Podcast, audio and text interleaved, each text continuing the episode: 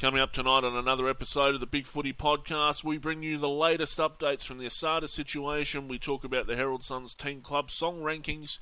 West Coast are looking to pick up a baseballer. We discuss the complete lack of tanking this season, and the AFL is incredibly annoyed with the MCC. All that and more coming right up.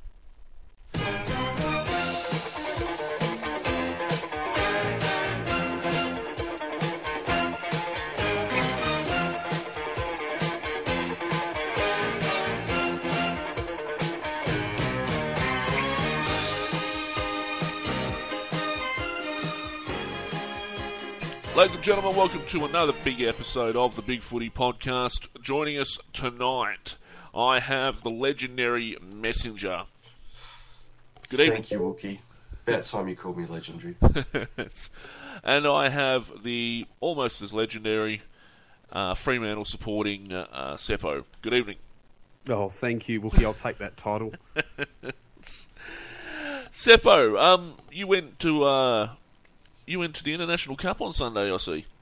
I did. I, I did have some time. I was um, dropping a relative off at the airport, and I uh, timed run well to get back down to Royal Park and watch the uh, Canadian side, the Midnight Suns, um, run up against a, a, very strong, solid outfit. The um, well, the Tongans. They're um, big and tall compared to the Canadians, and um, got to see and meet Renee Tong. It was um, my highlight of the week. Um, it was fantastic, and um, yeah, it's just great to see um, these international sides play the game that we all love. Um, and it was um, pretty hard conditions actually. It was very cold, um, and I managed to miss the first quarter. Saw the um, bit of the second and third and fourth, and as the game went on, the skills really just deteriorated to almost like an under nines follow around, chase the ball. It was it was just great to see and watch. I'm glad I could get actually get down there and, and watch the game. I saw the picture of you and uh, Renee. It looked like you were going to eat her. So. Oh God.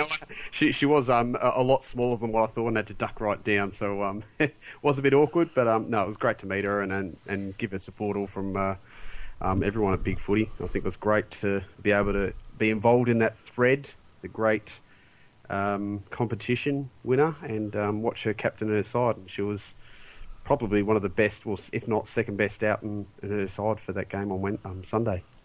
Alrighty, um, highlights from the weekend, guys. Let's get straight into this. Uh, Messenger, what was your highlight?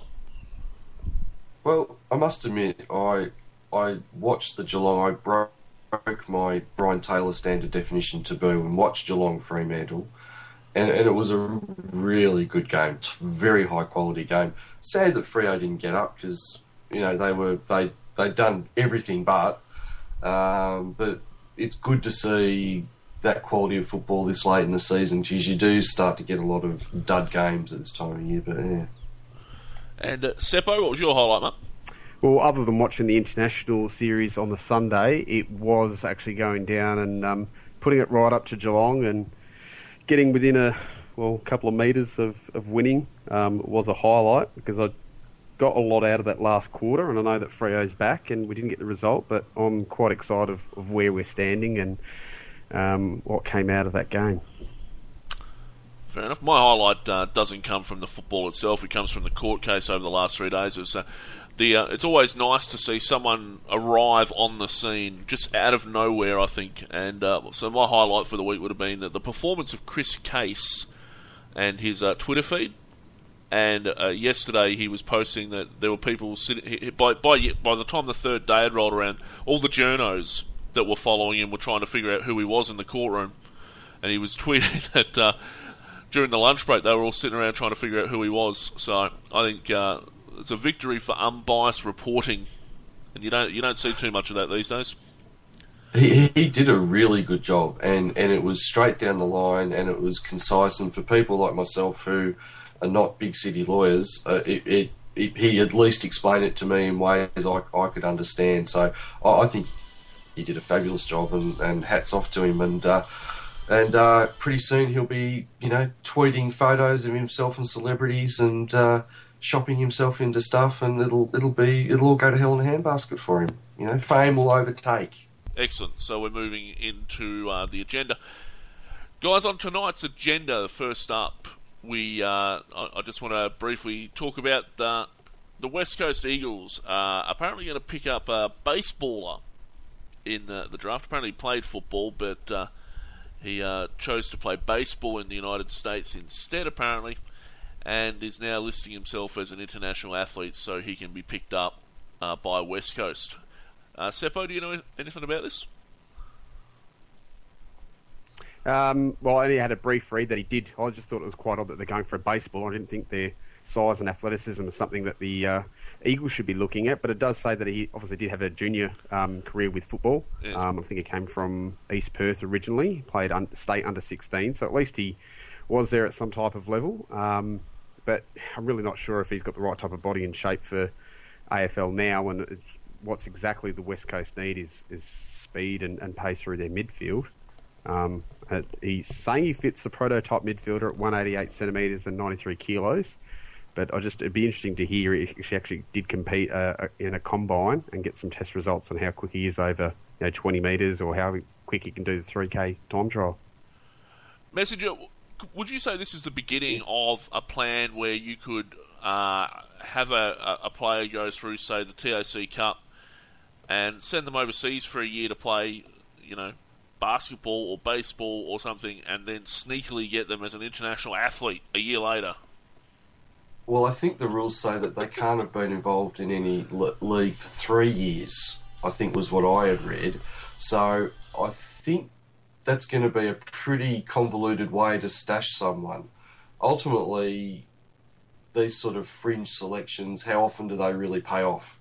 And I don't mind West Coast having a crack at it, and he, he might be okay, he might be no good. I mean, uh, the lower reaches of professional baseball uh, are no fun. There's certainly no money in them uh, once you're playing. So he'd obviously sort of got into the rungs of the minors and and, and couldn't get any further. But I I don't see this as a as a mainstream recruiting route. Um, but you know, you know, you never know. Some somebody's going to spring up and, and, and be a decent athlete out of this. But we we haven't seen uh, too many come through yet.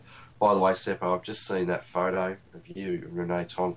That's that's um that's scary, mate. Righty, uh, Messenger, I know we talked about this earlier in the year about uh, tanking and how we were looking forward to uh, teams uh, tanking, but there doesn't seem to be a hell of a lot of evidence of that happening at the moment.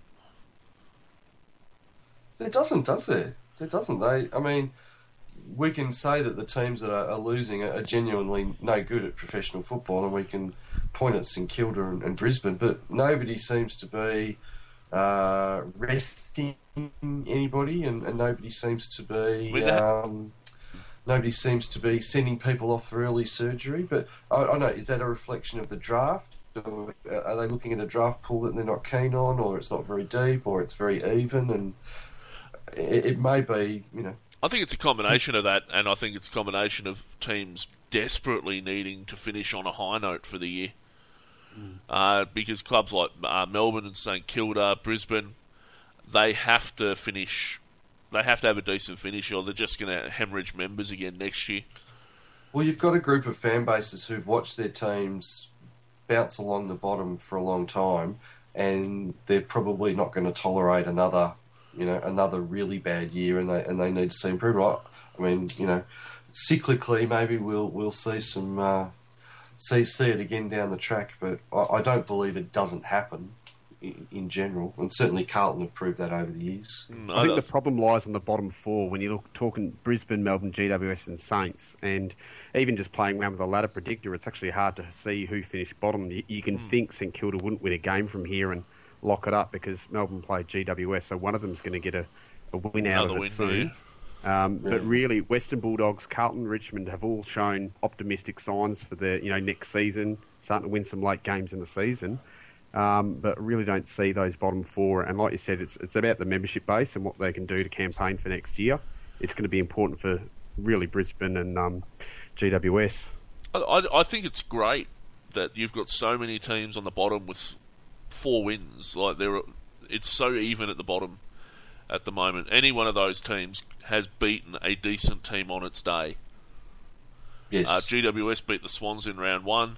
Uh, Melbourne have probably beaten someone as well. I just don't know who. St Kilda Carlton. beat St Kilda.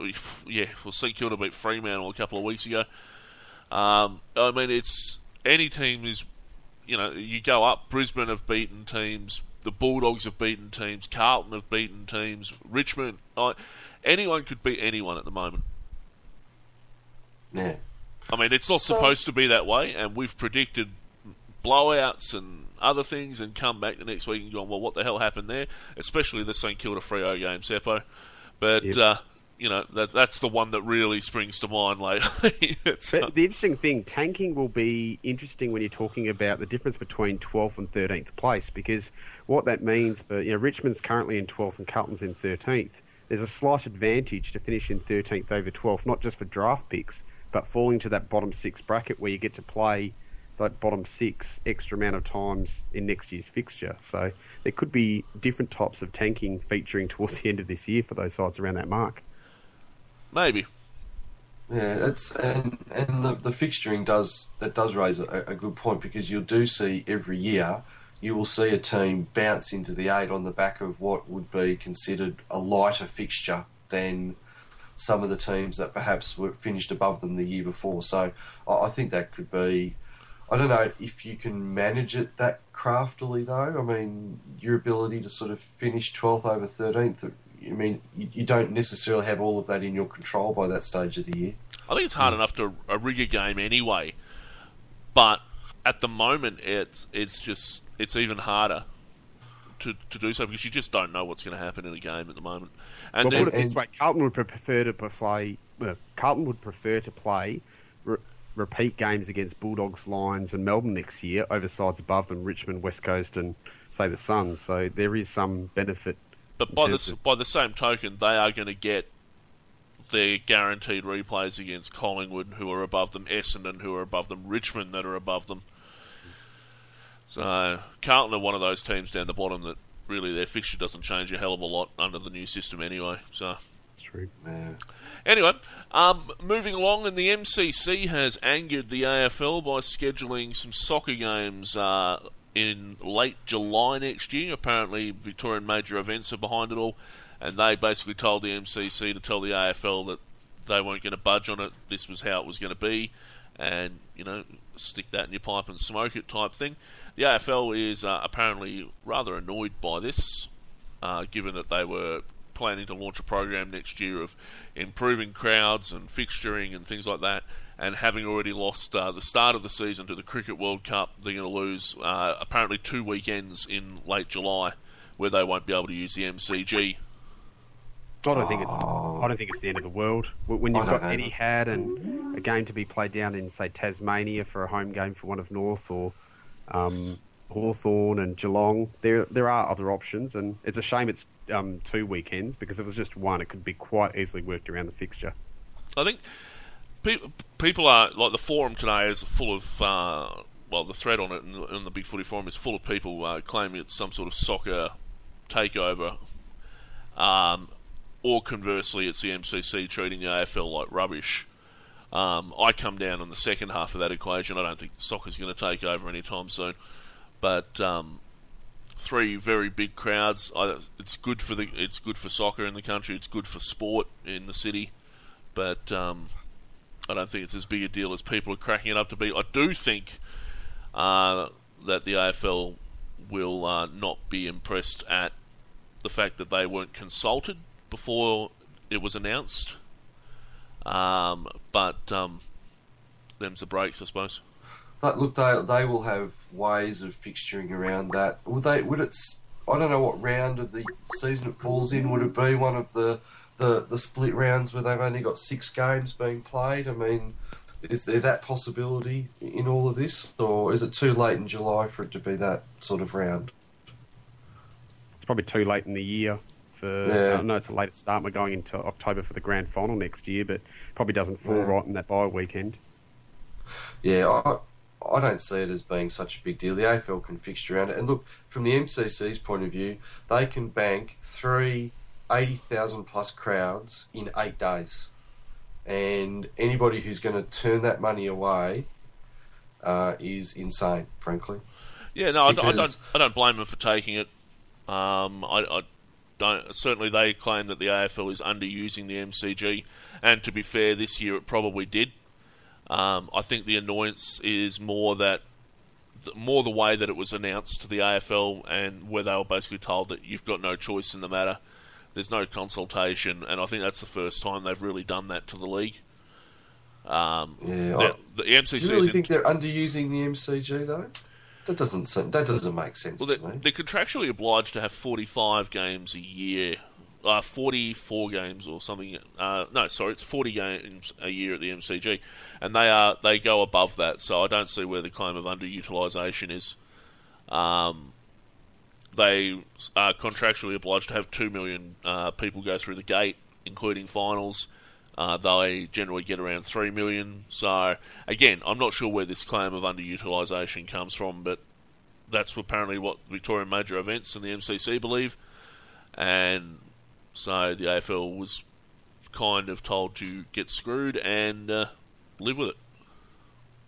Yeah, I, I, I think it's a storm in a teacup. I mean, a couple of the soccer heads that I work with think it's the greatest thing in, in the world, and then soccer will take over the world. But you know that that never happens either. But um, oh, I don't think it will get to that level, but I think it's just great that you've got sides like Barcelona, Chelsea, Manchester City, and Real Madrid on their way out, and it'd be terrible to have to either have that relocated to Sydney, um, Yeah. or even have those games played at Etihad, where the just capacity just does not make sense to play such a huge world scale club at Do- that location. I do not begrudge soccer coming down here at all.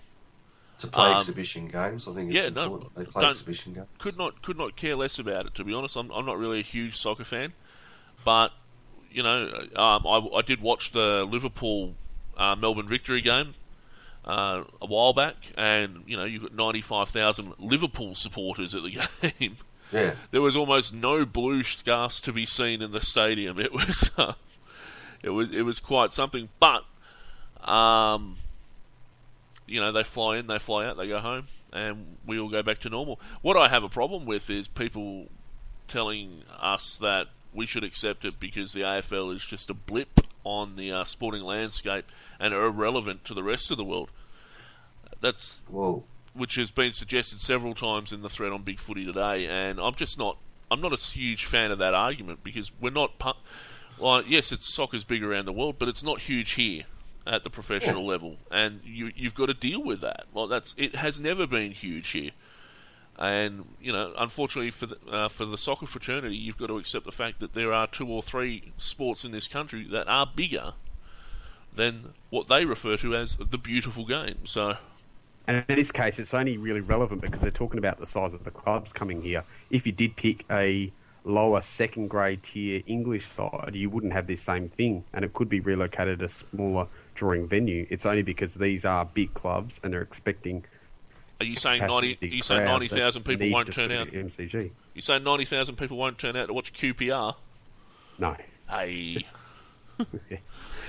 Barnsley take on AFC Bournemouth. look, I, I, I think it's I think it's good for sport. I think it'll be a great spectacle. The MCC is well within their rights to do it. I just think the way they've gone about it is perhaps not desirable from the AFL's point of view, and no doubt there'll be some discussions on that in the future.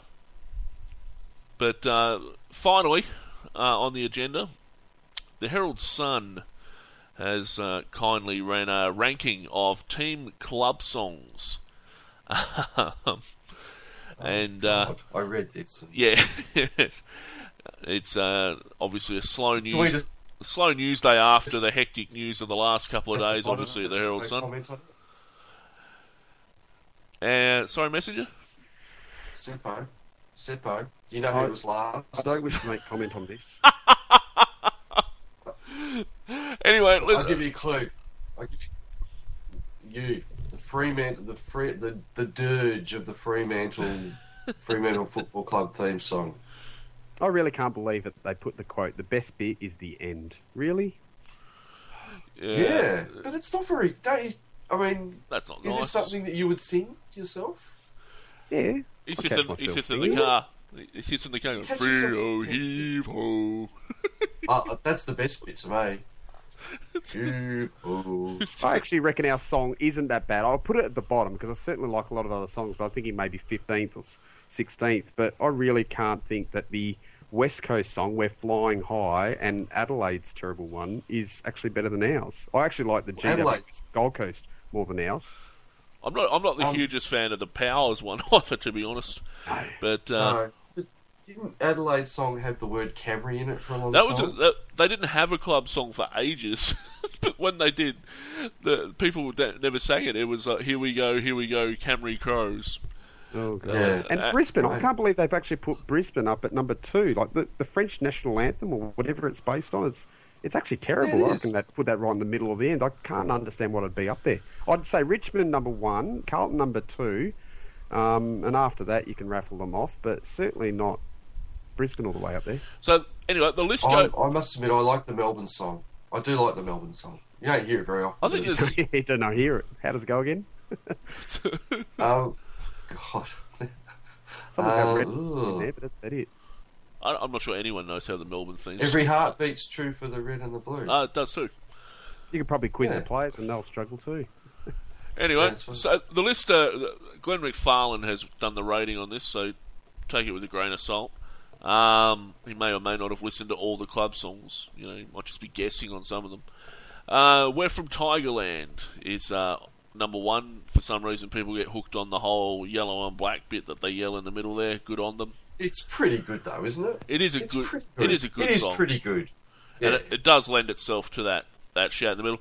Uh, the Fitzroy uh, club song, which Brisbane have appropriated, is uh, coming in at number two on this. Uh, obviously, uh, Seppo disagrees with that, as he mentioned. Carlton's uh, coming in at number three. For some reason, Glenn McFarlane rates the da da da da da at the start as uh, the best part.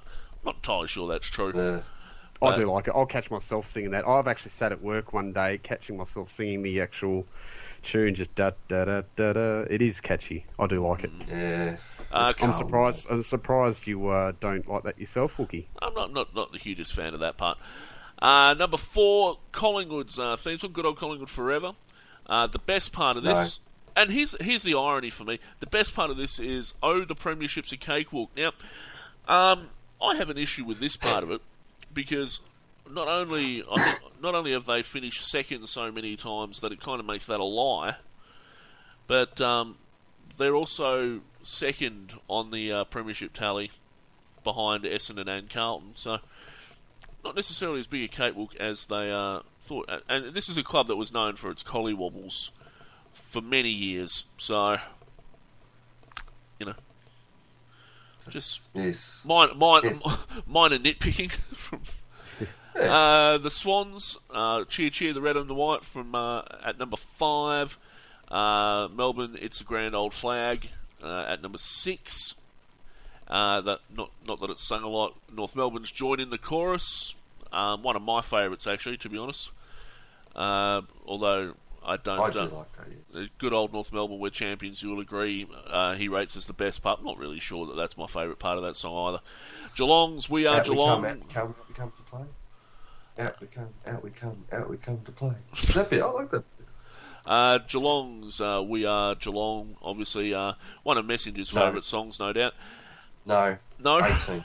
it's, uh, Shocking song. uh, Hawthorn coming in at number nine, so second yet again to uh, Geelong. Um, the mighty Fighting Hawks. Also, uh, little known fact: this is the uh, theme song for the Hackham Hawks that I played for for a number of years, and so I just sing this occasionally. Uh, not not not all that happy. So, best part: one for all and all for one, because they're the bloody Musketeers apparently. Uh, number 10, Greater Western Sydney's There's a Big, Big Sound. Uh, apparently, they're the biggest and the best. Uh, possibly not true yet, but maybe in the future. Number 11, Catchy Adelaide. tune, though. I do like um, Great Western Sydney, and I'd actually bump that up a couple of places. I don't think that deserves to be at number ten. Number 11, Adelaide's the Pride of South Australia, the first of the uh, non traditional clubs uh, to get in there. Yeah. Well, after GWS, but uh, the Pride of South Australia, perhaps reflecting uh, uh, GWS's position, also probably reflecting that they chose a traditional type of song. They didn't write like their own thing. But uh, yeah, the Pride of South Australia coming in the first of the new boys. Western, uh, the Western Bulldogs, Sons of the West, coming in at number twelve. Um, pro- probably lower than I'd like it to be honest. Essendon see the Bombers fly Yeah. up.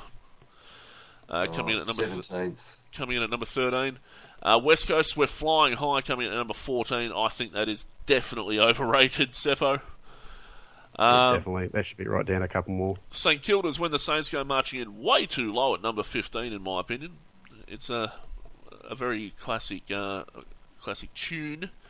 Port Adelaide's Power to Win at number 16 is probably where it belongs.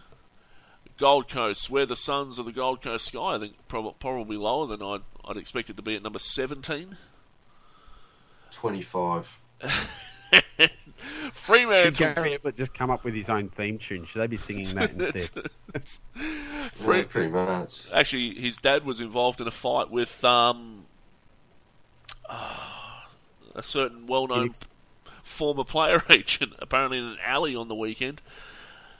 So, good, Who would have thought those two living together would end badly? good stuff there. Uh, Fremantle bringing up the rear there. Freo, way to go. Um, and uh, Seppo, you got to admit it's a pretty bad song. It's not that bad. I actually thought they had it better um, before they reworked it, like the drums at the start. And, I just uh, who knows? All I can remember is uh, when they first started with it, and it was just basically the Freo Hevo thing, and some guy pulling an anchor across the ground like he was like in, in an old timey slave movie. You know why? Because it was Wharfy time, Wookie. It was Wharfy time. Maybe Chris Corrigan had something to do with it. Yes. Anyway, on to the pre, oh, well, reviews for the weekend, and uh, turn your hymnals to the AFL website, gentlemen. I'm just looking at the agenda you gave me, research assistant. yes. Alright. I can't I can't do everything for you. Um, where are we? Richmond v Essendon on Friday night. Uh, a big game. The Tigers getting up in a game that they had to win to keep their faint finals hopes alive. And the Tigers did get up, indeed, winning this game by 18 points. Gentlemen, how did we see Friday night? This was an unexpected result for me. I actually tuned in, tipped the Bombers, expecting them to win a close one.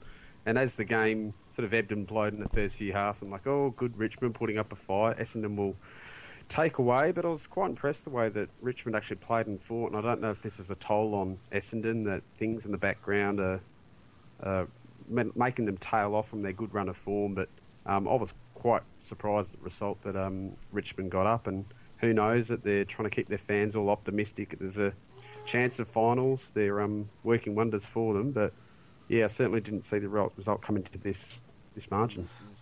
I, I, I must admit, it, it, it makes me wonder what, what the mentality is at Richmond that they, they get into these positions when, when all is lost because they really are now going to be just, as we say, shaping the eight. Um, it, it's it's. I mean, it was a, a mediocre game between two middle middling teams, and uh, I don't know that it uh, says very much about Richmond, but um, Essendon, they're, they're, they're fairly young. They've got a few injuries, and I believe Carlisle's out now. But yeah, I wasn't I wasn't that thrilled with the game. Saturday afternoon, GWS played North Melbourne at uh, Spotless State. Oh, sorry, in Canberra, I believe. And uh, well, not really unexpected, but North doing it uh, doing it well in the end, uh, winning this game by 75 points, 19-12 to 7-9. Uh, This not- was this the thing that struck me about this game. I, I watched a tiny little bit of it, but but North Melbourne were seven points up at half time and kicked eight three to one point in the third quarter. And, and to that, to me, that's the distressing thing about GWS is they're doing what the Bulldogs were probably doing a couple of years ago, where they're competitive and then they completely collapse. They don't just fall away slowly; like it all just goes to hell in a handbasket very, very quickly. And I I think that's a sign of mental fatigue. I was going to say, I think that might just be fatigue. They've they've won more games than they won Yeah. last year. They've uh, they've run a, a fairly good race this year, and they might just be starting to wear out. they'll, You'll they'll probably see that again. footprint of a game where they're competitive for the first half happen a couple, well, for the last two or three games. Yeah. Yeah. Saturday afternoon as well, Carlton played the Gold Coast Football Club at Etihad Stadium. Uh, the Blues getting up over this one in a, in a fairly decent win. Um, Jarrad Waite again kicking some goals and doing some things. It was a fairly reasonable result for mine. Um, you know, Gold Coast needed to win this to keep in the finals. Carlton doing their job of shaping the eight Yes. as uh, as as uh, we've taken to referring to it. But it's uh, good signs for the Blues, but too little, too late for mine. Um, I have been very critical of the Blues all year, and this is the kind of performance that they should have been doing all year round. But no, interesting. No. Uh, no less a light than Wayne Carey rating Jarrad Waite the best forward in the league based on the last three weeks. Oh, stop. Oh, No, stop. dead- he, dead- he's high. He must be high. Well, He's talking about Jarrad Waite. Dermot, you know, Dermot Bro, uh, sorry, Wayne Carey does know a thing or two about forwards, being, you know, rated one of the best of all time. Anyway, I am biased, of course. You are biased. Messenger Hawthorn had insane. Hawthorn had Melbourne Saturday evening. Uh, this was uh, Yeah. something of a beating. In the end, Hawthorn beating Melbourne by 50 points in the end. It's the sort of game that there's no upside for for Hawthorn. You're expected to win. Um, and and so all you as really well. try and do is escape without injuries and suspensions. And unfortunately, we only managed one of those two. And Jarryd Roughead had a little bit of a brain fade and probably deservedly got a week for that very minor trip.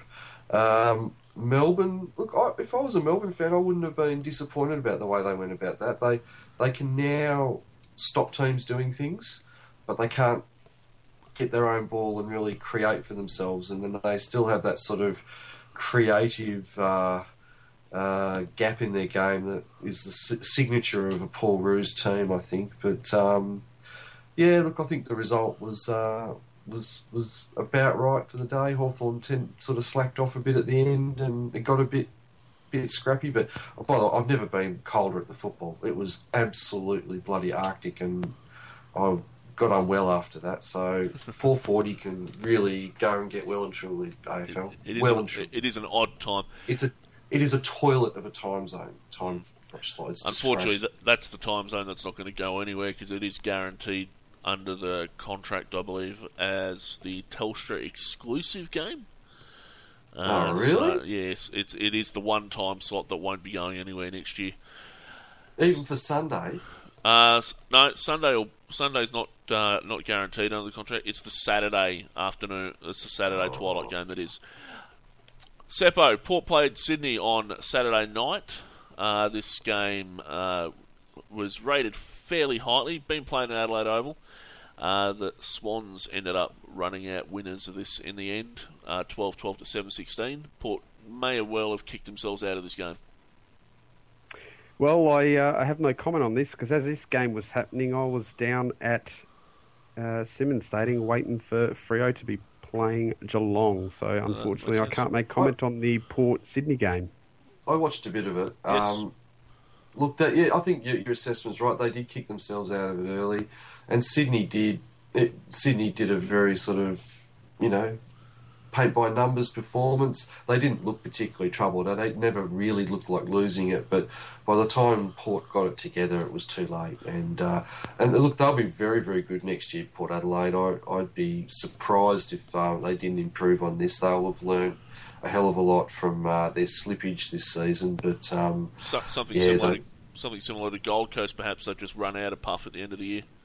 Oh, I think they they play a very sort of they, their game style. They they take a lot of chances, Yeah. and so when it works, it looks beautiful. But when it doesn't work, or they're a little bit off, or, or the or the decision making isn't quite right, it, it comes back to them in spades. And I think we've probably seen that a bit from Port Adelaide. I reckon they'll probably tighten things up a bit, um, particularly across halfback next um, next uh, season. But uh, they're well coached. They've got a very good list. I, I think they'll be they'll be okay. But I don't think top four. I think top four is probably locked in Yep. now. I, I think they had to win that, didn't they? Yeah, I know. Absolutely had to win it, and it is a shame that they've dropped off a bit in the last couple of weeks. Yeah. Seppo uh, as you quite rightly pointed out, Geelong played Fremantle on Saturday night. This game was at Simonds Stadium. Um, unfortunately for you, Geelong appear to have won this game. But again, like uh, Port, I think Fremantle might have kicked themselves out of this one a little bit as well. Yeah, it was. It was the um, the first quarter that absolutely killed us. We um, these Geelong Freo games are always a well hard contested battle, and it was fantastic. We had two or three, well, probably about three or four even gettable shots from you know, kicks from 30 metres out that you expect us to drill, but we just, I think we kicked one four or something like that in the first quarter. Really let um, Geelong off the hook and didn't get some scoreboard pressure on. But um, it wasn't until the last quarter where it was all too late. And um, yeah, that kick after the siren from Mundy was brilliant. That the fact that he got it nearly at post height, kicking from 50 out, um, just a bit short to the the right hand side of the post. But the thing that frustrated me out of this game was the umpiring in that first half.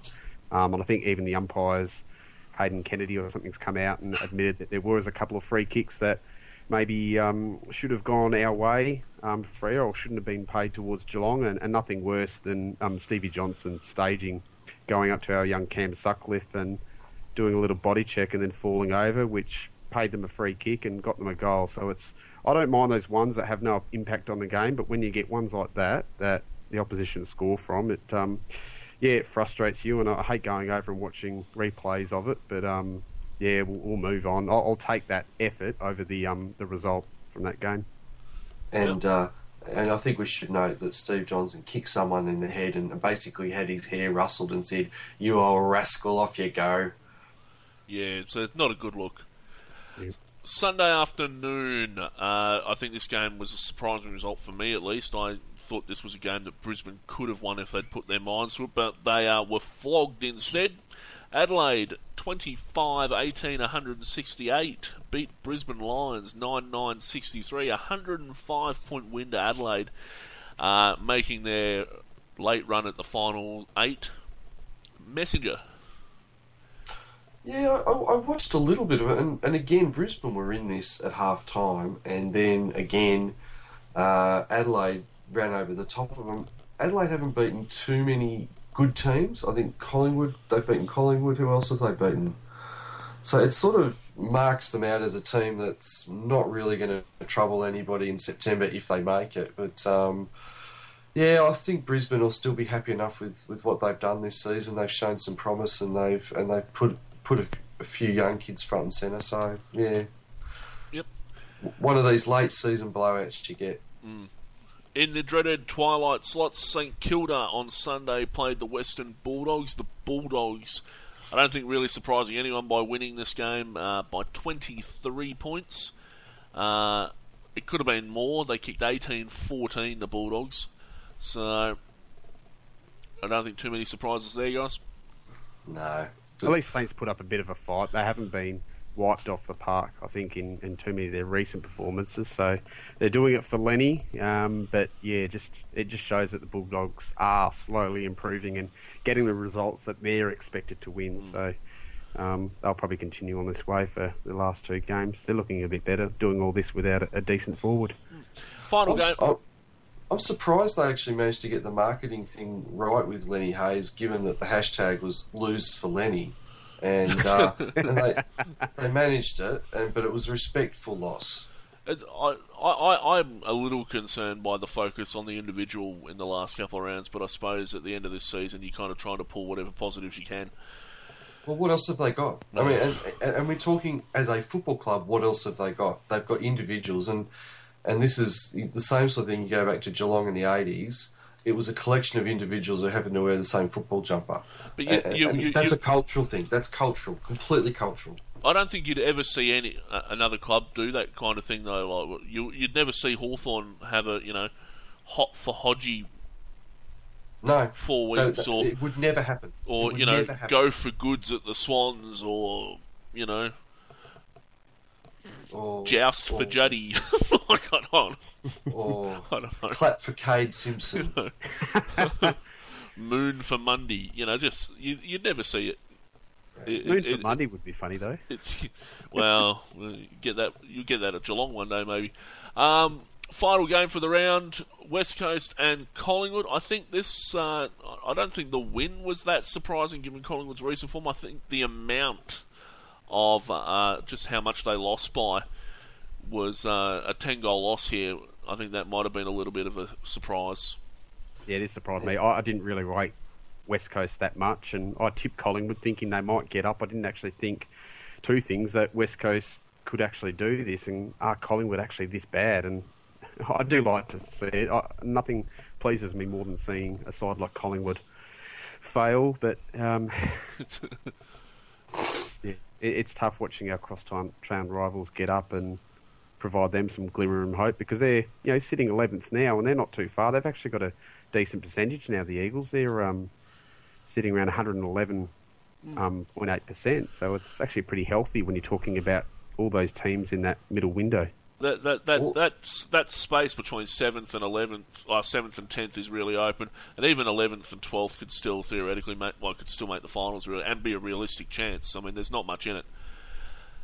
And if Yeah, if all- if we do All t- those teams lost. All those that clutch of teams around the eight all lost. like except for yeah, well Adelaide who was seventh, they won I suppose, but yeah, Oh, sorry, Adelaide. Yeah, well, yeah, yeah. and Richmond did win, and they're they're they're, they're still a chance. So, but No. the teams that had to win, uh, uh, Gold Coast, Collingwood, Essendon, uh, Richmond. they're you know well Richmond won, but Gold, Gold, Gold Coast, Collingwood, and Essendon they're the ones that are watching West Coast and Richmond come up behind them at the moment, and you've got to say that you know there's still a chance.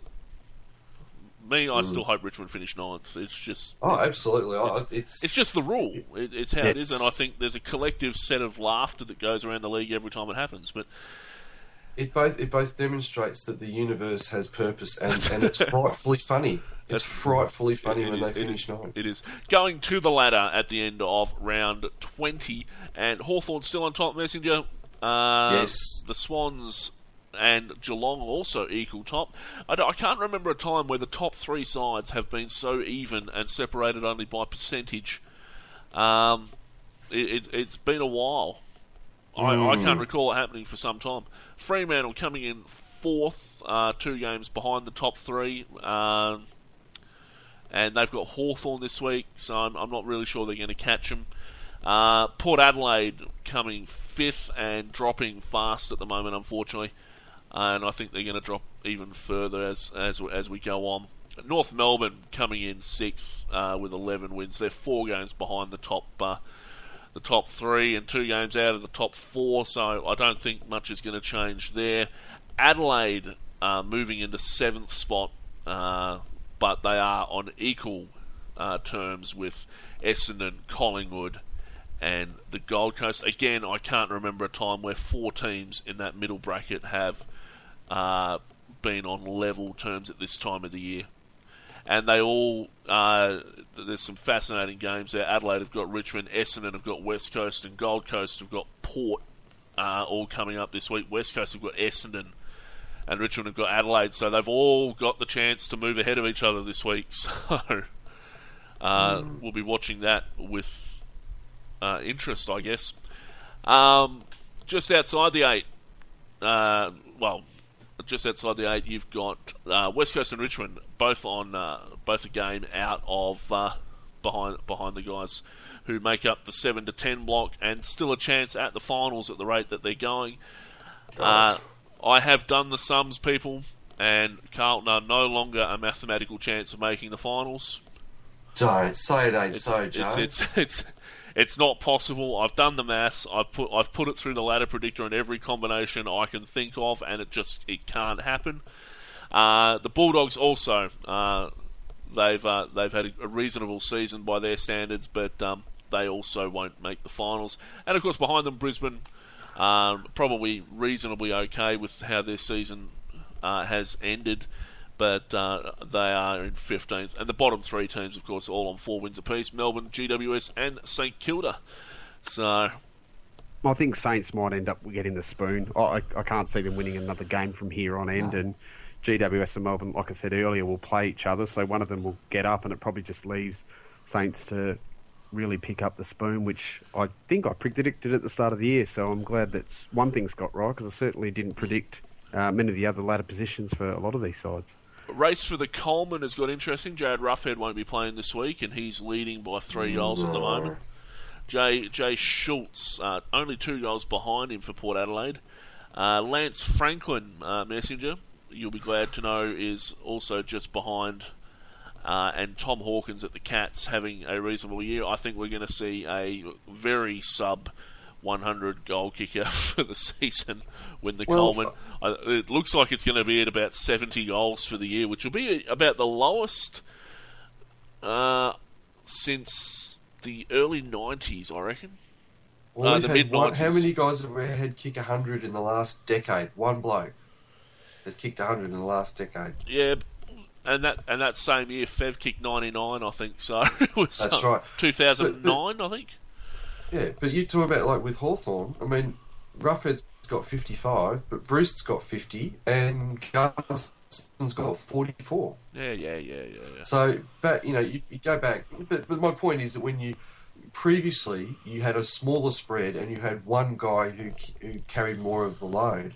Now teams are spreading these things out, and it's actually a performance indicator of how many people could actually kick goals.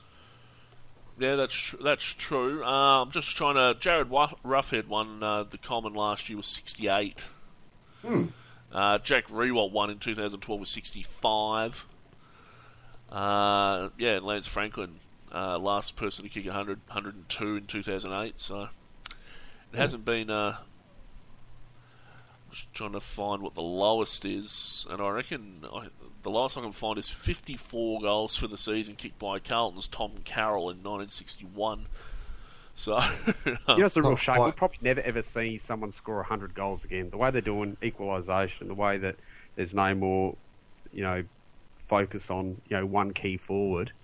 Yeah. Um, I- I- I think it's also- We'll never see it again. It's a real shame we've taken away a pitch invasion per year. I don't think it's that as well, so much as uh, I think our goal, our, our forwards are just they're not the same caliber.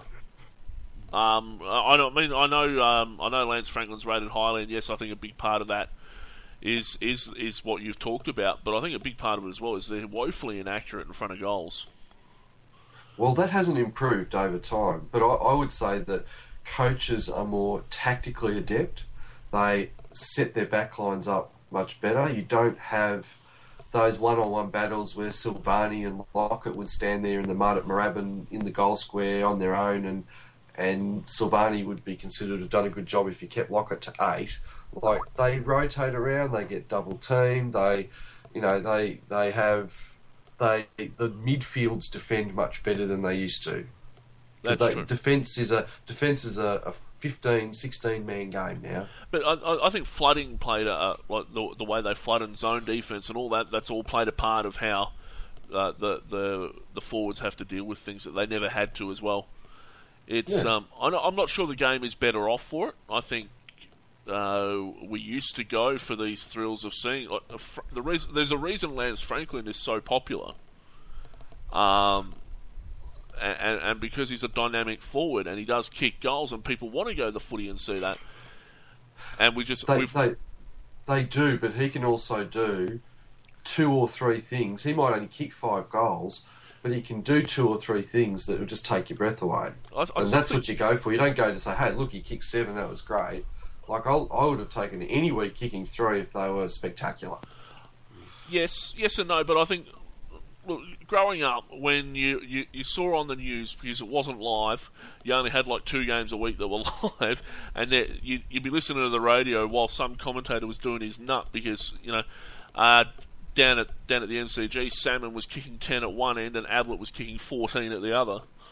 It, the, the, these were the exciting moments of my childhood, and I think um, I think we've lost a little bit of that in the in in the search for uh, professional football. Well, you know, you, you you make things professional, and people have got more time to think about things tactically. They're better athletes. I'm just saying, I'm Um, just saying in my they- opinion, messenger. I don't think it's made the game better.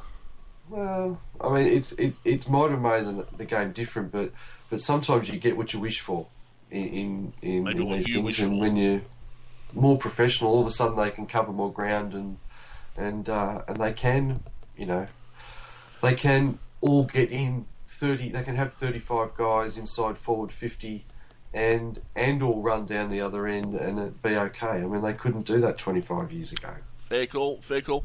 Guys, who are your tips for the Brownlow this year? Oh God. I'd say Nathan Fyfe. Oh wait, sorry. Uh, no, Um, I mean, no fight for you. Oh, that's right. He hit a guy in the head early in the season. Yeah, Yeah, an yeah, yeah. head clash that was later thrown out next week with insufficient force for you know Lance Franklin or Oh, whoever s- is wearing a red and white jumper. No, I reckon Well, Selwood's a chance. I'll, I'll give it to Selwood this year. You Do you think this is he got he got rubbed out very early? Do you think umpires actually say, you know what, I'm not giving him votes because I know he's ineligible? I don't think so. I think it's, uh, I think he'll still get votes, but um, it, on, whether he should or not once he's been rubbed out is another story. Yeah, I, it's going to be a fairly even Brownlow. It'll be interesting to see how close Ablett can get with the 15 games he played or whatever he played. Yeah, Um, I don't think there's any really big standouts on that. Selwood, Selwood's probably as good a shot as anybody, and there might be uh, one of the Port boys from early in the season might, might uh, catch fire as well. I think I think Fyfe will probably win it, but be ineligible, and it'll go to Ablett in the end. I don't see any other standout that'll take it this year. Hmm. But you know, and then we'll have to put up with whinging from Freo people forever about it until you know one day in 2050 the AFL decides to, uh, you know, retrospectively grant everyone that what you know guys like Corey McKernan and that you know. They're, uh, they'll get their medals in 2050 retrospectively. Yeah. And on that day, it will be sad, and Charles Brownlow Chris will Grant. roll over in his. Chris, Yeah, Chris Grant. yes, Yeah, Mike, Chris Grant. Mike will kill us if we don't bring up Chris Grant. All right, on to the round 21 previews and Messenger. I know you love uh, Carlton playing on Friday nights, and so for this Friday night, we'll thrill Oh. you as uh, Carlton. Lord, Lord, what have I done? What Car- have I done to deserve this? This is why. Why do we have to watch Carlton on a Friday night all the time? Well, it's what the It's pu- shocking. it, it's public demand, I'm afraid. Carlton want Geelong on Friday night at Etihad Stadium. Last time these two teams, Robbie Warnock uh, cost us the game, uh, as well as some dodgy umpiring. Guys, Robbie Oh. Warren still an AFL player. he's he's holding a light well, he's a somewhere over an player at intersection. least, so it's not the same. Look, I think they're they're talking up Carlton. They're all it's going to be close. Or they look good, Carlton, and they're building something. So Geelong is going to absolutely cane them. Uh, I think in our role of shaping the eight, um, we're, we're going to knock Geelong down a peg. So, my prediction. Yeah. And I, I, it's been they've been playing. They have been look, whether you're a Carlton supporter or not. yes. They have been playing some decent footy. Um, Yes. I think, and these games have been close lately. So I think. Uh, I, I, th- I I think they're a shot. I think they can win this. Whether they do or not might be another story. Saturday afternoon, Sydney have got St Kilda at the SCG. Uh, oh no! Oh, Under no. Avert your eyes, game. Avert your ad- eyes. adults Now, only. We were talking about the Coleman yeah, Lance yeah, Franklin versus the St Kilda backline. uh, yeah. Would I have a backline? There, there might be some issues here. They have some guys that stand away from their own goals and look helpless. Fr- This he, You get he guys is. like Fisher and Gilbert and Gwilt trying to chase Buddy. This could be funny. Fred Oh, Fanning's record no. might be under threat here. yes. Uh, Saturday afternoon at Metricon Stadium, the Gold Coast Suns have Port Adelaide. Which of these two teams will arrest their current slide? Port Yeah, Cripple fight. cripple fight. cripple fight. Yeah, pretty much. Speaking of cripple fights, Essendon have got West Coast on Saturday afternoon at Etihad Stadium. West Coast coming off a big win, Essendon coming off a small loss. At Etihad, you'd have to go for Essendon on this, wouldn't you? I'm worried about their outs. Jay Carlisle's out. Oh, so that could uh, that could pose uh, some interesting. And we haven't brought another genuine uh, tall forward in. We've left Bellchambers in reserves. We've brought back Ambrose, who's more of a third tall, who's not a really prolific goal kicker. And up the other end, you have got West Coast, who um, in late season games against Essendon in recent years seem to find a peg and uh, like to kick big scores and are in a bit of form. So it'll be interesting. Although Oh. Jobe Watson and Michael Hibberd are back, so that'll be Well, I was going to say that Joey Watson is the best midfielder in this game by a margin too great to calculate. And by the way, I've been watching him in the training things. That bloke is built like an outhouse. He's a he's massive. so did you say? God. his, his thighs are absolutely massive. Did you say God. better than anyone else by a fair margin as a midfielder. In I'd say that game. Dyson Heppell would In have something game. to say about that. Who? Who would say I'd something about that? Dyson Who? You're shitting me. What? What's he talking? I'm sorry, no, I can't hear you. What you are broke saying? up, man. Oh, oh, Dyson Heppell. Really? No. I thought Damn Ablett might have had a thing or two to say about it, to be I- honest. I, But I, I'll tell you what. Dyson Heppell's last 10 weeks, uh, only Jobe Watson's 2012 Brownlow form eclipses what uh, Heppell's produced. We're talking strictly Essendon here, aren't we? Yeah, but I mean, what's West Coast got? Matt Priddis and then what? Yeah, well, that's right. Matt Priddis isn't a bad start. No, oh, no, Priddis Matt isn't a bad start, but I mean, there's, it's not like there's an Ablett, Pendlebury, or Fyfe on the other team, if you know what I mean. I think, I think, uh, yeah, I think Ablett might have something to say about your uh, Jobe Watson assertion, but uh, can get the ball, but he could, couldn't hit a cow's ass with a banjo. I'm sorry. It's no, no. and per- I, yeah, I'm yet to be convinced. I want to see Heppell do that for a whole year. Then I'll be convinced. and and personally, I think Chris Judd's better, but you know, Better at what? I Self promotion and taking money under the table. Sorry, did I, did I say So that Bantos out loud? and Oh, cows, I God. think, Judd. Yeah. Mo- yeah. mo- moving along, and uh, Collingwood have got the Yeah, Brisbane. Wanna. Collingwood Yeah. have got the Brisbane Lions at the MCG on Saturday night. Uh, you'd expect Collingwood to win this, but who knows these days? Wouldn't that be funny? Wouldn't that be funny? Like, wouldn't it be funny? Dare to dream. How we It's just how we danger. dare to dream? Incidentally, that uh, Essendon West Coast game that will uh, be one of those deciding games that uh, f- for the eight, given that uh, Essendon West Coast are on the same number of points and sit in that block of teams between seven and tenth, Oh, Essendon's a win ahead. and Collingwood are in Oh. there as well. So By the way, I'll take Essendon. I, I, I'm not sure West Coast have travelled very well this year. uh, you'd expect Collingwood to beat Brisbane, but again, Oh, we need. Where's Who- Jared Brennan when you need him? Exactly. uh, Is the he other. still- is he still on the Gold Coast list? Just out of interest. Uh, Jared Brennan? No, he retired. No. Here you go. Gold Co- uh, sorry, Adelaide have got Richmond on Saturday night. Another game which uh, shapes up that seventh to tenth, or seventh to twelfth uh, scenario. Richmond win this, and they're right back. In, uh, well, they're already in the running, but uh, this puts them right up there. And in fact, uh, they'll be level with Adelaide if they win this. And it brings Uh, Adelaide down to the pack. This Yeah. ga- game's at Adelaide Oval, so uh, you expect fifty thousand to this game. Oh, it's Crows. Look, if Richmond Hey. get this, they'll, they'll, there'll be seven in a row for them, and they'll come up against St Kilda next week, which you'd assume they'd win by um, infinity plus one. Admittedly, they'll have Sydney in the last round, but if they're going in with that with eight wins uh, notched up and the possibility of making the eight in their final game, I reckon they're half a shot. So Yeah. if we say the narrative should be this, they should beat Adelaide, right? They should flog St Kilda to within an inch of their lives, and then be crushingly and and and cruelly beaten by Sydney on the final day of the season to finish ninth. Is that is that the narrative we want? I, I think that's how it's going to go. But Then honestly, Richmond will win this game. you've got to look at this and think this is the game that both these sides have to win. Adelaide need to cement their spot in the eight, and Richmond need to, they have to win this game.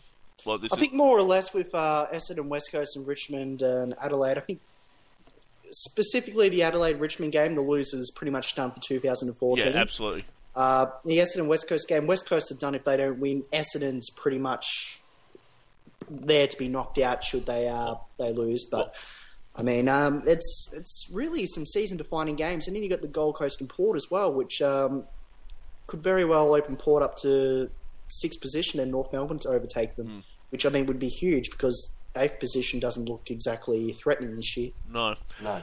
Sunday afternoon, North Melbourne have got the Western Bulldogs um, in a game that could go either way, to be honest, given North's inconsistent form, and the Bulldogs have played pretty well in recent weeks. No, um, I'm not that North. convinced. That I think No. North uh, a lot. I, think, I, I think the Bulldogs will uh, continue in their role of shaping the eight as befits a Eight, side. eight shapers. Eight That's- shapers. The, the eight shapers as befits uh, teams like Carlton and the Bulldogs. Who said they were irrelevant? That's that's right. That's right. And and they, you know, and that the, these teams there are playing their role this year. They are they are going to help shape the eight in weeks to come. Sunday Where's afternoon, You need him for a big pump up of the Bulldogs. Oh, I think they're capable of beating North. I think they are, They are, but they won't. but Depends know, what where- North shows up. Let's be honest. Depends if the roof's open or not at Etihad. Uh, so, Sunday afternoon, Melbourne have got GWS at the MCG in a game that I honestly will be surprised if anyone watches. Uh, okay, now I'll tell you what. Now Melbourne, I can't. What was the crowd for the Hawthorn Melbourne game? I missed. I missed Uh, it, what the crowd 30, was. 30 odd thousand. Whatever it was, halve it for this. Well, This- I tell you what. This is going I to set the lowest record crowd for Melbourne for the year. Ninety percent of that Hawthorn Melbourne crowd were Hawthorn supporters. Ninety percent, without a word of a lie. I would say the over under. Let's say what did Hawthorn Melbourne get? They got. Oh come on, AFL site! Don't fail me now. You shock. Thirty-seven thousand, right? Oh, So ninety percent. I'd say the over under on this. The over under on this game is twenty-two thousand. this this game, Under. this I'm game going is, under. Under, and I'm going under. this game is the national broadcast selection game for uh, Channel Seven on serves Sunday. them right. It serves them right for serving up that standard definition crap. Or you, I hope Basil Zempilas has to call it. And so Fremantle Hawthorn will be on uh, the last game of the season. And, And it's a Fox game. We'll probably attract a record crowd to Fox given the other two games that are on that afternoon. Uh, Freo Hawthorn, the big game of the round, definitely match of the round, you'd suspect. Uh, it's first versus fourth. Uh, Freo are looking to cement their spot in the top four. A loss um, puts them at the mercy of others if Port win. But um, this game being in West Australia, being in Perth, being at a decent time in Perth, you might add. Uh, Messenger and Seppo. Well, I'm actually I- quite I- surprised we've gone in such a not short price favourites, but we're $1.65 to Hawks two twenty five, and I suppose the fact that it's home and we showed a bit against the end of um, Geelong, while Hawks probably just put in cruise control, and didn't expect them to get um, both Lake and is it Gunston you've got coming back into the side, and unfortunately it's only squads at the moment, and the team's probably due to fly out tomorrow for Hawks. Um, but I'm quite interested to see how both these sides actually get named in the end, because it could determine how well this game goes. My Hawthorn do have an unfortunate history of naming players that aren't going to play. Um, Jack Gunston was diagnosed with a medial ligament strain two weeks ago. He's missed one game. I would be. It would not surprise me in the least if he didn't even get on the aeroplane tomorrow. Not in the least. Um, they've picked Tim O'Brien, who's a, a tall marking forward, um, and he would play if Gunston doesn't. He's going to be a good footballer. I think it's a little early for him at the moment. Uh, Lake will play for sure. Um, look, it's a good squad, but if if Gunston doesn't play and obviously Roughead's suspended, they, they, it, kicking goals is going to be the issue. Ryan Schoenmakers is terribly out of form, um, and then you're really relying on Brewston, Hale, and, and the midfield to, to kick the goals. So Fremantle are probably deserved favourites for it, but um, I, I would never say that Hawthorn couldn't win a football match. Okay. That brings us to our. Uh, well, that brings us to the end of our review uh, preview section, and so we're going to say goodbye to Seppo No worries, see you guys. Thanks for for coming having on, me mate. this week. and uh, Goodbye, Sep- Seppo. We've, See you, Seppo. We've been a- replaced Seppo with the artist formerly known as Prosecutor, and uh, now calling himself Ogg Cat God. for Uh, some that's- that's for a some reason. decision, I know, but Um, and so what while we've got you here, prosecutor, um, I just want to talk a little bit about uh, the stuff that happened today in the uh, ongoing saga of the Essendon and uh, ASADA uh, issue.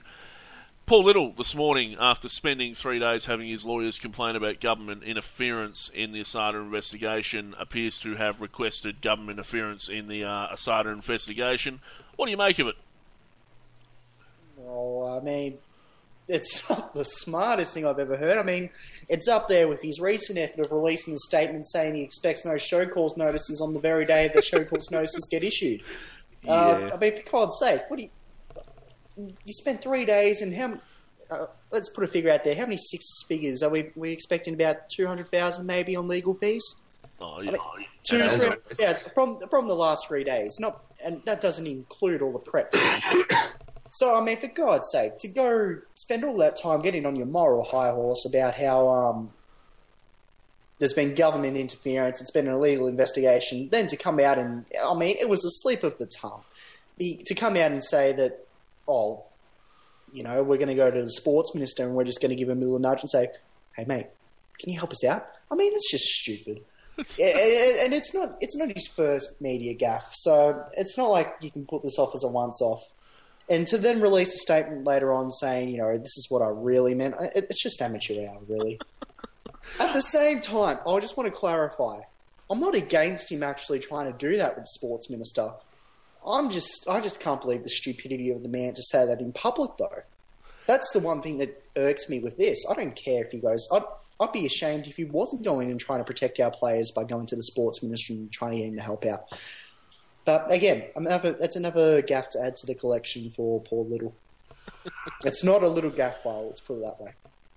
I, I just I found it hilarious, and I knew he'd stuffed up bad when I saw Lance Uppercut giving him shit for it on the forum. So, Oh, Lance Uppercut is the uh, the moral beacon of the Essendon supporter group. well, it's uh, you know, he, he, he's the man. I don't know what he said, but I stand behind our leader. Thank you, Bill Shorten. uh, Glad someone got that. have you had a chance to have a look at the notes and affidavits released by the federal court today? Yes, I did see a few of them. Rather interesting stuff. Um, Yeah. I mean, oh, go ahead, Book. No, I was just going to say it was interesting stuff. Yeah, I mean there was a there was a couple in there that was uh, quite peculiar. Uh, particularly, there was one where the AFL, uh, I think it was dated June seventeenth, around that region, uh, in regards to AOD, where the AFL advised ASADA they didn't believe was prohibited. Yet they, uh, when push came to shove, and Jobe Watson decided to go on national TV and say, "Hey, I took AOD," they were uh, they were very quiet and didn't actually uh, you know, go out there and support their players. In fact, they did quite the opposite. They just hung him out to dry. I found that part interesting. I found the. I didn't find this interesting so much myself, but I know my fellow Essendon supporters got a bit uh, got their back up when it came to a notepad saying Andrew. Oh, what's her name? Andruska. We'll call her AA. Where AA wrote on a notepad that um, the players are guilty until proven guilty. Which I think, in fairness, from my perspective, that just meant that's how the players felt, as opposed to being a mindset within the investigation. But, uh, I mean, obviously, when you see that written on a notepad from a meeting, that raises a few concerns. And um, outside of that, uh, there was a few little interesting tidbits. Um, there was a story about Four Corners and Neil McKenzie, which would be interesting to get some context. And uh, I found it interesting that they were talking about our um, Essendon sponsorship with uh, with Kia as well, and uh, some of the players already feeling the stress, feeling sick, and uh, uh, obviously staff members as well. So there's some interesting insights in there. But the uh, the one key observation I make from that is Andruska has terrible handwriting, and I mean, half half the effort from that was actually trying to decipher what she actually wrote, as opposed to the meaning of what she wrote. Now, the, the other I- thing, the other thing that came out this morning too was uh, Neil Mitchell told uh, Little that eight up to eight players were considering legal action against, uh, or had had independent legal advice about suing the club. Yeah, I'm more or less surprised that it's only eight. I would have thought all Yeah. th- four players would have had advice at some point. Fair enough. I mean, you've got to play. I mean, if I was a player, I'd be playing for contingencies. Doesn't mean I'd be going out tomorrow morning and filing a uh, putting a writ in for damages, but I'd be, you know, I'd be damn sure that should his shit hit the fan and I'd be hit with an infraction notice for two years, that you know I've got my um, I've got my ducks all lined up, ready to go after the club and anyone else responsible. yeah, you'd be looking at your options. Messenger, you got any thoughts? Oh, I mean, I haven't followed it in any huge. I mean, I've, I've read the, the social litigator, which I think's been excellent, and certainly followed Chris Case, who did a tremendous job during the the the um, the, the hearings. But my my overriding concern was that ASADA were indeed as inept as we thought they might have been, and and I'm interested in justice. I'm not interested in Essendon dodging, ducking through the raindrops on a technicality. If they've indeed injected players with something, they should be punished for it. And my concern is that ASADA have been so poor in this process, and the AFL too, that they could have irrevocably tainted the investigation. And I don't think um, any many people come out of this in, in a good light, either in at ASADA or or the AFL, or for that matter at Essendon. So it's a pox upon all their houses at the moment. All right. Uh, we did cover this extensively in a post match review type thing uh, after the case finished yesterday. Uh, that's, uh, that's available uh, as the podcast extra for this week. It features uh, Malafis, who is actually a lawyer, and uh, prosecutor, who is actually an Essendon supporter. And pretends to be a lawyer with the username. And yeah, he's actually Well, not a prosecutor of any description. So. I'm just like the rest of the hot topic board, more or less. and Actually, uh, and, that, and that's you, you and I are just foamers, aren't we, Wookie? that's that's all right. I'm just a host. I have actually, I must say, I've watched a lot of Law and Order, and I reckon I could say objection at just the right time. I, I thought the Law and And Order. And I've been reading a lot of the Bible. I've, Which I've, bits? The bits with the bits with sex in them, he's Uh, very familiar I'm with not this. Malthus, mate. and and and Abuchua begat Manakada. Anyway, Uh, praise be to the Lord, our senior coach. very quickly, guys, what are your uh, what, what are you looking forward to on the weekend? Football. I kid you not, a game of Yeah, football no. instead of a court case for three days. There's several Yeah. good games coming up this weekend. I, it is it is going to be good to get the footy back on the agenda. It's a fantastic year in regards to having evenness at um, you know key ends of the table. I mean, um, I mean, how often? Sure, I mean, 2009. I'll probably have to stretch my ne- memory back to have uh, what was it, Essendon and Hawthorn competing in the last round. Whereas this week, I mean, we've got three separate games. We've got two or three separate games that decide key positions in the eight, and there's still two rounds to go after this with um, just as many games in each round. It's it's really a fascinating finish, and I know I don't know if this is down to equalisation or what it is, but it's fantastic to have this evenness. Yep. Yeah, absolutely. Cool. Messenger, what are you looking forward to on the weekend? Well, I think if Hawthorn can get up on Sunday, we, we've I think that'll give us a very good grip on top two. Yep. And, ultimately, what you want to try and do is avoid having to go to Sydney Yep. or, or, or to Perth in week one of the finals. I don't Because it really, history really says that if you win a qualifying final, you're you're as you're very very close to a grand final. Then I mean, you, odd, the odds are you're in the grand final. So unless you guys uh, drop off. two is very important. Unless you guys drop off big time, I don't see you going to going to Perth anytime soon. But well, this is true, but but you know, the, there is still the possibility that we could finish fourth out of all of that and go to Sydney in week one. So th- that that's a concern. Geelong will be hoping the Swans drop off, so they don't have to go to Sydney. Well, I think at the moment the the the, the probability is you're probably talking about a Hawthorn Geelong qualifying final. That and I will probably be sitting at Tullamarine while it's on. Uh, uh, uh, I, I would love to see your response during a Hawthorn Geelong final.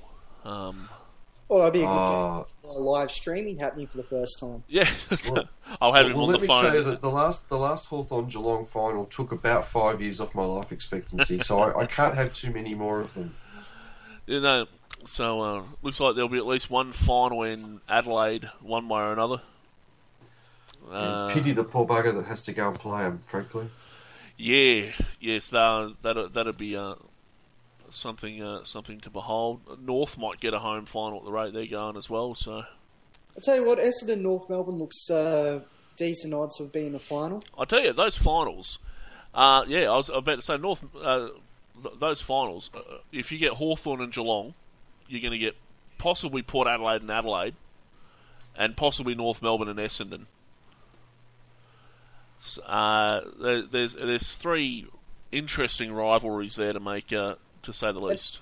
And And even they'd have to play. They'd have to play North and Essendon at the MCG, surely.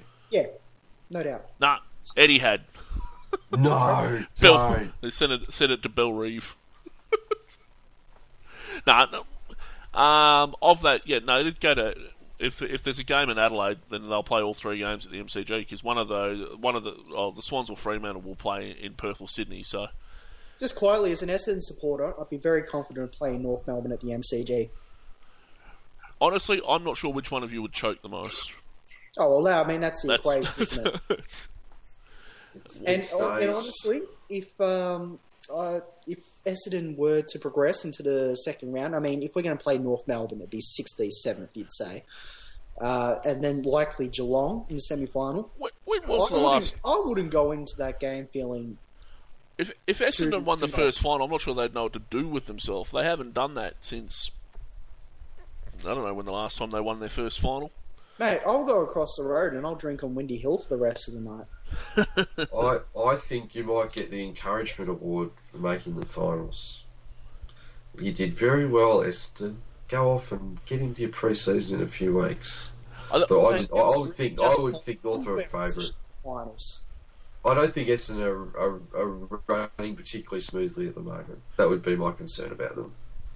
It'd be interesting to see how we're going in three weeks if we can get Carlisle back and Watson and Hibberd to get some game time in.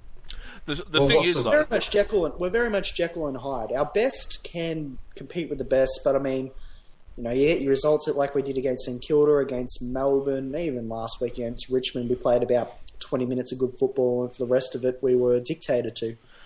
the thing is, though, you're going to get North. Mel- the winner of that game is going to play either Hawthorn or Geelong at the MCG or Sydney or dare Fremantle away.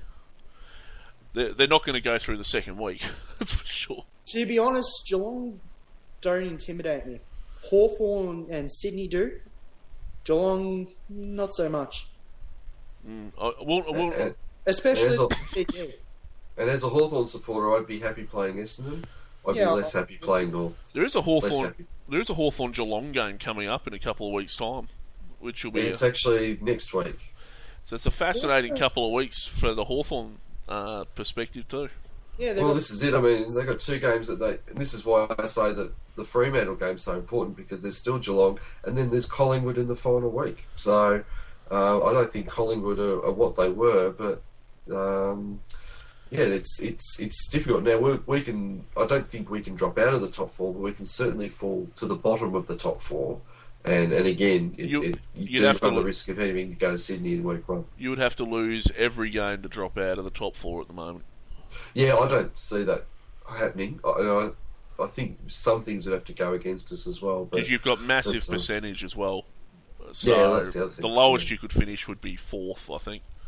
yeah, So either way, you're probably going to end up if if you guys finish on the on the bottom. There's a good chance the Swans will finish top. You could either you could end up in Sydney in the first round.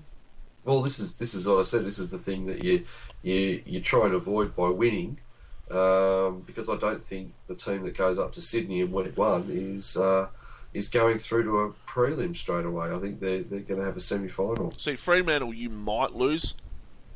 Uh, Geelong you will lose, and uh, I have faith in the history. It's and uh, you'll beat Collingwood in the last round. So Yeah, that's right. I, I, and that's and that's quite. I think that's a that's a possibility. I tell you, if you I certainly think if you we if, can beat Fremantle, but if you if you guys lose to Freo on the weekend, I will I will be hilariously watching the game next week. Well, this is the thing. I usually I it's a Hawthorn home game, and I and I sort of feel obliged to go because uh, the people who sit near me know how much I hate Hawthorn Geelong games, and they're like, "So you're to man up and come to the game?" And oh god, they're, aw- they they they just rip your heart out because there's a stage where you're winning and you think you're okay, and then it's just you know so I don't think that, it all happens. I don't think the Swans will lose another game for the year. No, no, no. Well, they've got they get the normal, you know, sweet draw at the end, and yeah, Geelong, set up. Geelong. I have, I have grave fears for Geelong winning tomorrow night. To be uh, Friday, yeah, tomorrow night. To be honest, I think Carlton can beat them. No, I don't. Th- I, I think Geelong will win, and I think they'll probably win quite well. Well, you think that every week though, so No, I, they're they're very good team. I think Carlton are just a bit flaky. I think when Jarrad Waite, who's the best key forward in the last three weeks, I mean, God help me, you know, that's sort of Be- like no, the no, Jack Watts. best forward in the like- game for the last three weeks.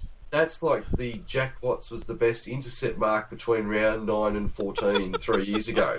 Cheers, That's Mike. that's that's that's that sort of like, you know, he was the best marking forward in the game for between rounds seventeen and nineteen in twenty fourteen. Oh, that's great because he's thirty two years old. We were hoping he'd reach his potential. Well, he kicked, he, he kicked, he'd kicked seven goals on Stuart Carlisle last year. Which which local league do you think he'll be playing in next year? No, he'll he'll be at the boys next year, Jared. Oh God! See, he's now he's just blocking your list. You got to cut. You got to cut bait with him. You do. You got. He's. You know. He's he's flattered to deceive for No. a whole career. Noting as well before we sign off that uh, Lewis Robert Thompson is retiring, uh, and so is Jared Maloney. So is Robert is LRT actually injured? Because it's a strange time to be retiring with a team that's like. In I'm also sure I, race s- I flag. saw, well, I'm sure I saw something about Ryan O'Keefe being given the ass as well. So Ryan O'Keefe's got that interesting promotion where he's going to shag his missus every night for a month yeah, tough work, really, isn't it? and has sex with It's, wife. it's, it's an incredible feat considering John Longmire has been um, shagging him for the last six months. Oh, oh. I thought that was going to go somewhere. I thought that And on go- that note, we're going to say good night to everybody. Good night, Messenger. Thanks for coming on again. good night, one and all. And uh, good night, uh, Prosecutor. Thanks for coming on late as it was. Mate, it's all about the fashionable entrance, and it was a pleasure. And uh, thanks to Seppo, who has left to go and do the Freo podcast. If you're a Freo supporter, you might want to listen to that. Other people may be less enthused. And uh, cheers to Mike, who is not here tonight. Uh, I, he's also doing the Bulldogs podcast. Uh, so if you're a Bulldogs supporter, you may want to listen to that. And just a reminder that uh, Malefus and the artist formerly known as the Prosecutor uh, and myself have done a wrap of the last three days of the uh, ASADA court case, which you can get in the extra. Godspeed, Malefus. Godspeed. And yeah, And be- we say with her, best wishes to Malefus, who's doing things tonight that some of us can barely remember. having sex. So he thinks, anyway. this is hard. Uh, we'll, we'll see you all on the forums. Goodbye. Uh,